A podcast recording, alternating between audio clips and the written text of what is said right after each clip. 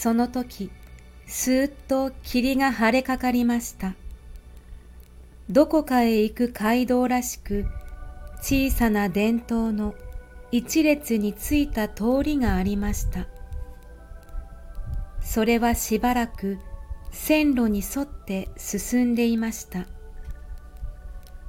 そして二人がその明石の前を通っていくときは、その小さな豆色の火は、ちょうど挨拶でもするようにポカッと消え、二人が過ぎていくとき、またつくのでした。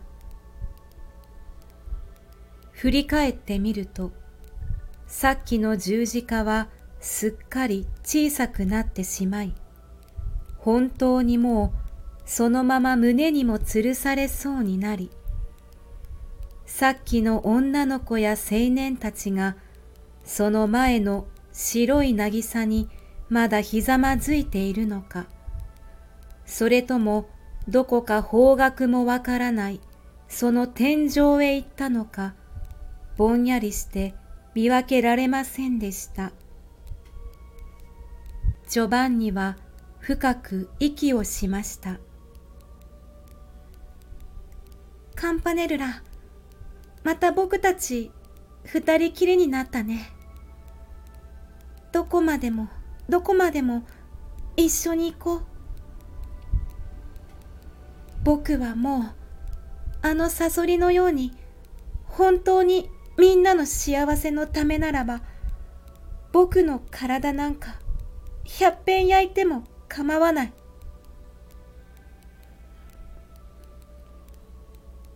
うん僕だってそうだ。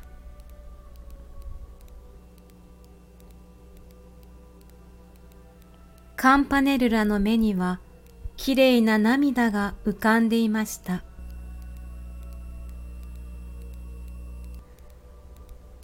けれども本当の幸いは一体何だろう？ジョバンニが言いました。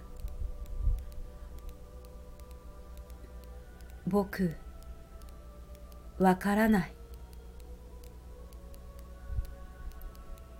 カンパネルラがぼんやり言いました。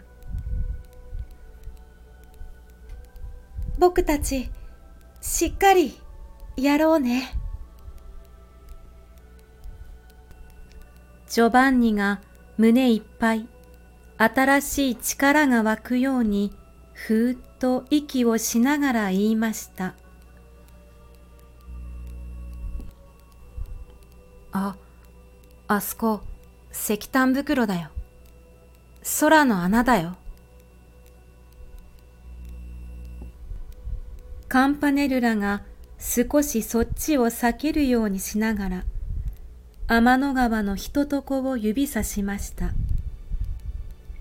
ジョバンニはそっちを見て、まるでぎくっとしてしまいました。天の川のひととこに大きな真っ暗な穴がどんと開いているのです。その底がどれほど深いか、その奥に何があるか、いくら目をこすって覗いても何にも見えず、ただ目がしんしんと痛むのでした。ジョバンニが言いました。僕、もうあんな大きな闇の中だって怖くない。きっとみんなの本当の幸いを探しに行く。どこまでも、どこまでも僕たち一緒に進んでいこう。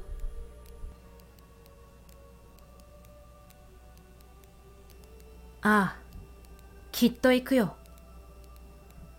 ああ、あそこの野原はなんて綺麗なんだろう。みんな集まってるね。あそこが本当の天井なんだ。あ、あそこにいるの、僕のお母さんだよ。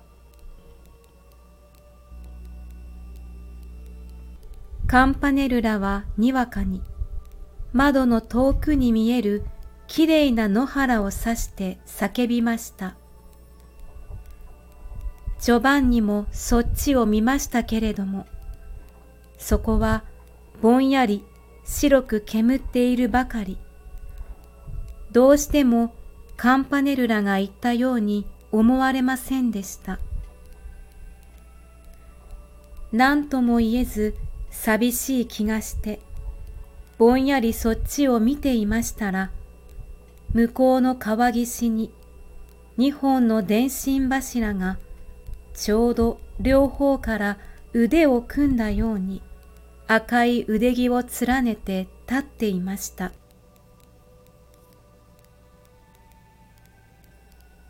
カンパネルラ、僕たち一緒に行こうね。ジョバンニがこう言いながら振り返ってみましたら、その今までカンパネルラの座っていた席に、もうカンパネルラの形は見えず、ただ黒いビロードばかり光っていました。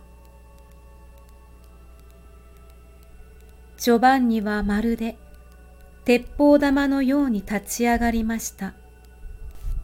そして誰にも聞こえないように窓の外へ体を乗り出して力いっぱい激しく胸を打って叫びそれからもう喉いっぱい泣き出しました。もうそこらがいっぺんに真っ暗になったように思いました。